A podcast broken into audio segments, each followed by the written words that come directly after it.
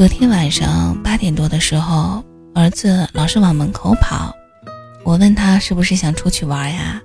儿子点头，于是我给他包得圆圆的，带着他到小区的广场玩。小区大妈们不畏严寒的在跳广场舞，儿子非要参与，没办法，我只好领着他在大妈们后面同手同脚的。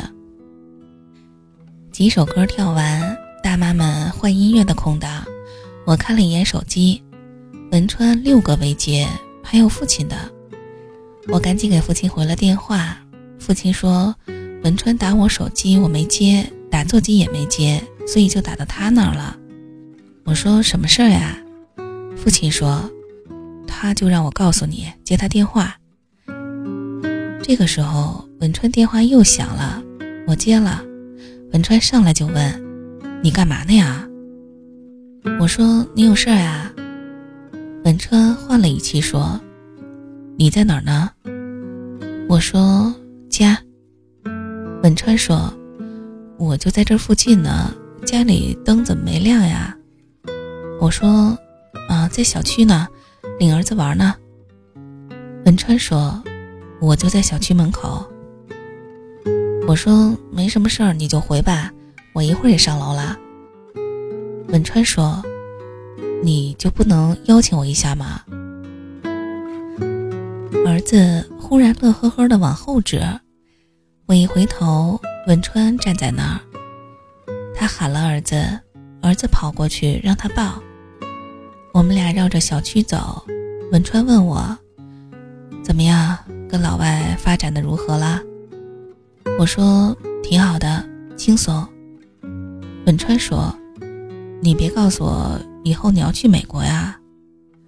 我说还没想以后呢，现在高兴就行。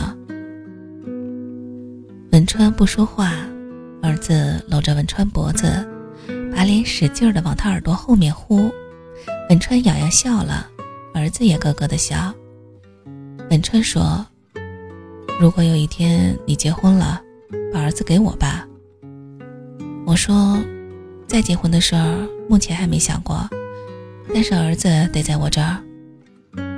文川说我这不是怕儿子成你的负担吗？我说离婚的时候我就带着儿子，再婚后我会把他送走吗？文川说如果我当时坚定一点儿，直接和王丹丹断了，你还会选择离婚吗？我说如果在那个时候我应该不会离婚，但是以现在的心态下，离了就对了。文川说我这辈子就没打算再娶别人。我说但你却苟且了别人。文川没说话。我说别在儿子面前聊这些了。文川点点头说再走一圈吧。我们又绕了一圈，谁都没说话，但心里却波澜起伏。文川把我和儿子送上楼，说年底事儿多，你自己带着儿子注意尾随的人，敲门别急着开门。我说我知道，你喝酒别开车。文川放下儿子，我弯腰拉儿子的时候，文川拥抱了我一下，我心里泛起一阵涟漪。洗澡后我平静了下来，躺在床上点开手机，看到文川的朋友圈更新。我今天所关心的是我曾经拥有的，我以为会一直拥有，可我却没有好好珍惜。我最珍惜的人，我却负了他最好的岁月。我叹了口气，想想这将近一年来的生活，红了眼圈儿。不为别的，为了我的涅槃重生。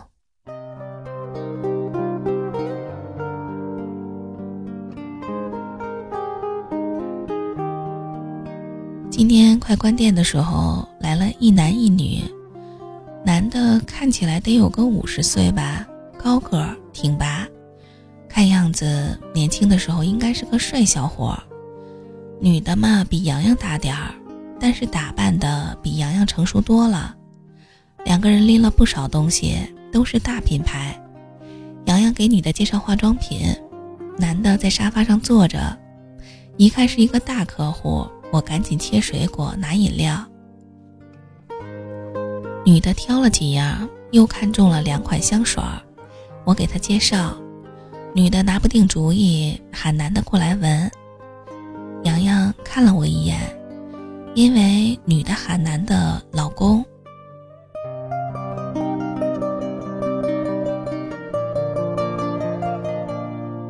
男的过来挑也挑不准，我顺势说，我干脆两个都要吧。男的同意，然后掏钱。这个时候一阵风呼地刮进来，一个五十多岁的女人闯了进来，对着女孩就是一耳光，然后拽着头发踢。男的使劲拉女人，我也赶紧过去拉架，撕扯一阵儿，总算是拉开了。厮打中香水碎了一个，女孩没站住摔倒，手扎破了，我赶紧拿纸。女人一把夺过纸，大骂，和男人大吵。女孩坐在地上，头埋在胳膊里，可想而知女孩是三儿。我本想取纱布，可是看到原配的样子就算了。原配失控的哭诉，男的过来扶女孩，女孩也哭。我本想让他们出去解决问题，但是看到这种情况，我没有说话。同为女人，我过去拍拍原配，女人已经哭花了脸，满脸的皱纹混着眼泪，特别狼狈。女孩哭得梨花带雨的。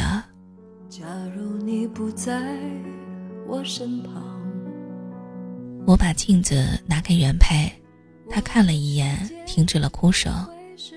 我又递了一条湿毛巾，她低着头擦脸，边擦边流泪。我说，大姐，里面有个卫生间，你去洗洗吧。她失去了方向。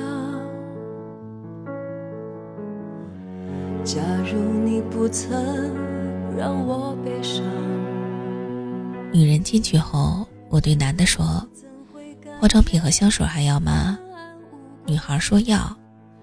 我说，算上地上的香水一共八百六。男人掏了九百。我打开抽屉找零。女孩说，不用找了。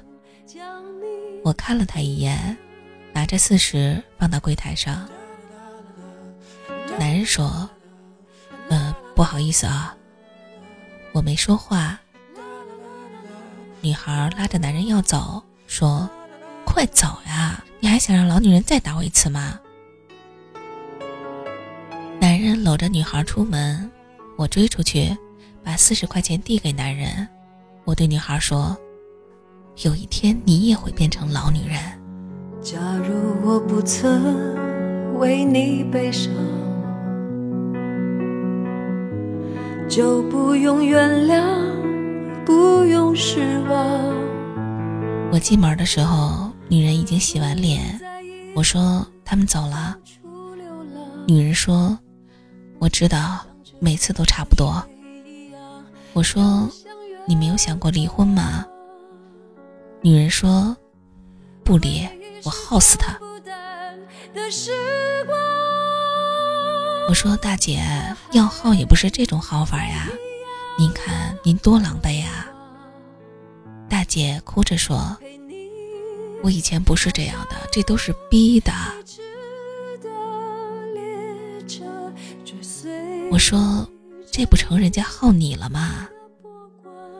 大姐说，姑娘，你不知道，我已经五十多岁了，离了婚拿着钱也没地方去，孩子刚大学毕业，我想等孩子结婚的再离。我说，怎么都行，但是以后别这样了，你看你闹成这样，人家不还是走了吗？说不定您丈夫更心疼那个三儿呢。大姐说，再说吧，给儿子弄利索，再合计我的事儿。我看了一眼表，大姐也看时间不早了，连忙跟我道歉，然后掏钱说要陪我香水儿。我把钱推了回去，说付完了。大姐说，他们一定买不少吧？我说没有，就陪了一个香水儿。大姐拢了拢头发，出了门。我扫了碎玻璃，抬头看见大姐孤零零地站在路边打车，心里一阵酸楚。去父亲那儿接儿子，儿子已经睡了，所以在父亲家住了一晚上。跟父亲说了这事儿，父亲叹口气说，这当了母亲以后呀，都容易为别人活着，嗨，可别人领不领情却不一定了。这个时候，电视里正好在播放蔡琴的《给电影人的情书》，我调大音量，父亲说，你看蔡琴现在多精神，杨德昌都已经去世了。拧开电脑之前，我发了一条微信，在感情面前，女人的架子不要摆得太低，死缠着一个背叛过你的男人，只会增加他心底对你的轻视。刚刚看了一眼手机，十六个赞。我想，生活未必要披荆斩棘，换条路，也许就柳暗花明了。就这样忘记吗？怎么能忘记那昏黄色的深情里的他，指尖燃起的火，骨头眼下的色，瞳孔里的星辰在坠落，总有些遗憾吧，总有些遗憾吧，最真挚的词句没记下，相逢前的局促，离散前的欢呼，也曾刻骨，如今若有似无。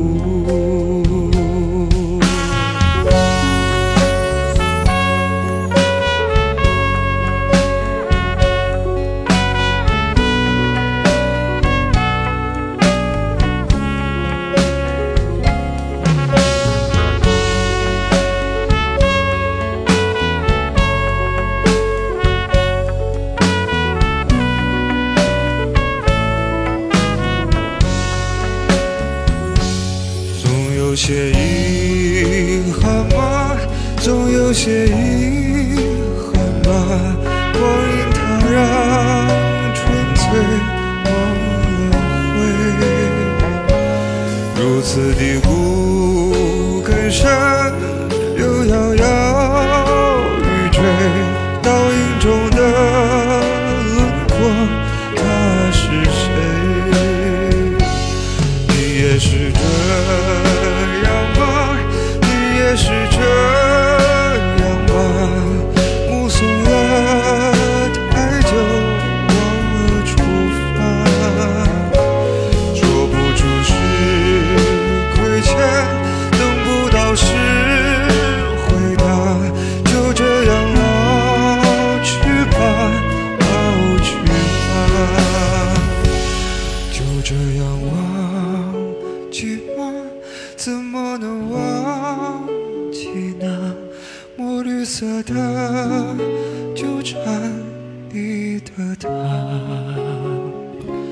窗前流淌的歌，纸上开过的花，岁月的风带它